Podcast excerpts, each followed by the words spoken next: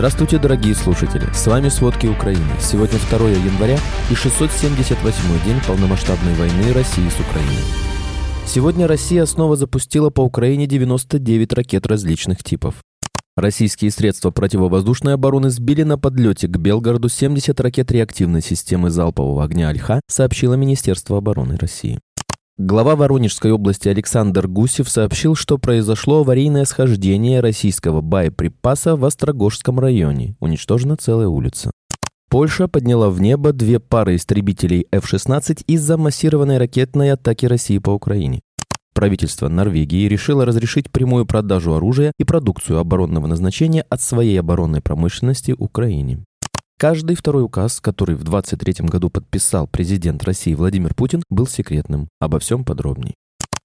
Президент Владимир Зеленский сообщил, что 2 января Россия снова нанесла удар. В настоящее время известно о четырех погибших и 92 раненых. Главнокомандующий ВСУ Валерий Залужный сообщил, что россияне запустили по Украине 99 ракет различных типов, из них 72 удалось уничтожить. По словам городского главы Киева Виталия Кличко, в небе над Киевом силы ПВО уничтожили 61 ракету, среди них около 10 аэробаллистических ракет «Кинжал». В результате российской атаки повреждено 700 квартир в городе Вишнев Вишневая Киевской области. Повреждено 11 многоквартирных домов.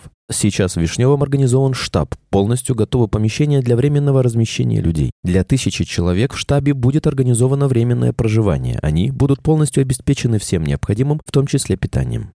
В результате российской массированной атаки в Харькове один человек погиб и 45 получили ранения, в том числе четверо детей. Среди них три мальчика 9 лет, девочка 6 и 13 лет. У них взрывные травмы, ушибы, острые реакции на стресс. Еще трое взрослых находятся в тяжелом состоянии, из них одна пожилая женщина в крайне тяжелом состоянии, она впала в кому. Всем пациентам оказывают необходимую помощь. В городе произошло три пожара, разрушенный ряд гражданских объектов, горели склады и автомобили.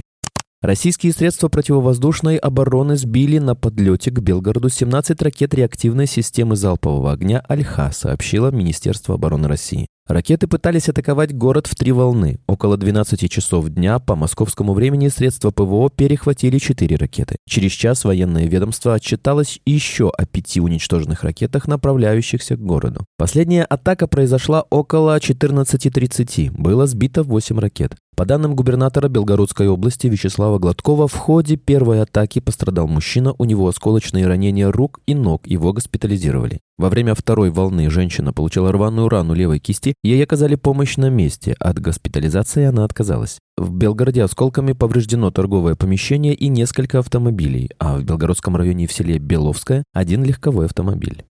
Селе Петропавловка Воронежской области России упал российский снаряд во время ракетной атаки на Украину. Об этом сообщают телеграм-каналы «Астра» и «База». Что именно прилетело, по какой причине произошел взрыв и есть ли жертвы, не сообщается. Один из местных жителей на видео сказал, что в результате взрыва уничтожена целая улица. По его словам, упала ракета. Село Петропавловка расположено недалеко от границы с Украиной. Глава Воронежской области Александр Гусев сообщил, что произошло аварийное схождение российского боеприпаса в Острогожском районе, где расположена Петропавловка. Какой именно боеприпас упал, он не уточнил. Польша подняла в небо две пары истребителей F-16 из-за массированной ракетной атаки России по Украине. Об этом сообщило оперативное командование Вооруженных сил Польши.